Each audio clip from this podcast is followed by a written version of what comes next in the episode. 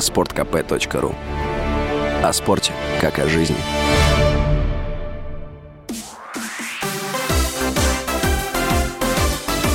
Новости спорта.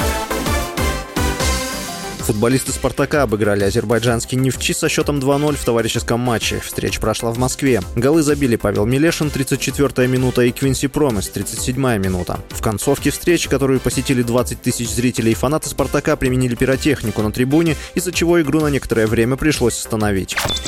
Решение по поводу допуска российских и белорусских спортсменов к Олимпийским играм 2024 года в Париже может быть принято на сессии Международного олимпийского комитета в октябре в Индии. Об этом заявил глава МОК Томас Бах. Он добавил, что российские и белорусские спортсмены в отдельных видах спорта не смогут попасть в Париж, если их не допустят международные федерации. МОК в марте рекомендовал допустить российских и белорусских спортсменов на международные соревнования под нейтральным флагом.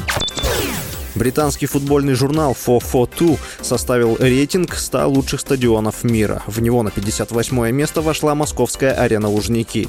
Рейтинг был составлен с учетом 5 критериев – история, атмосфера, вместимость, архитектура и окружающая среда, а также вау-фактор – насколько отчаянно футбольные болельщики хотят туда попасть. На первую строчку британский журнал поставил стадион «Бомбонера» в Буэнос-Айресе. С вами был Василий Воронин. Больше спортивных новостей читайте на сайте sportkp.ru. Новости спорта.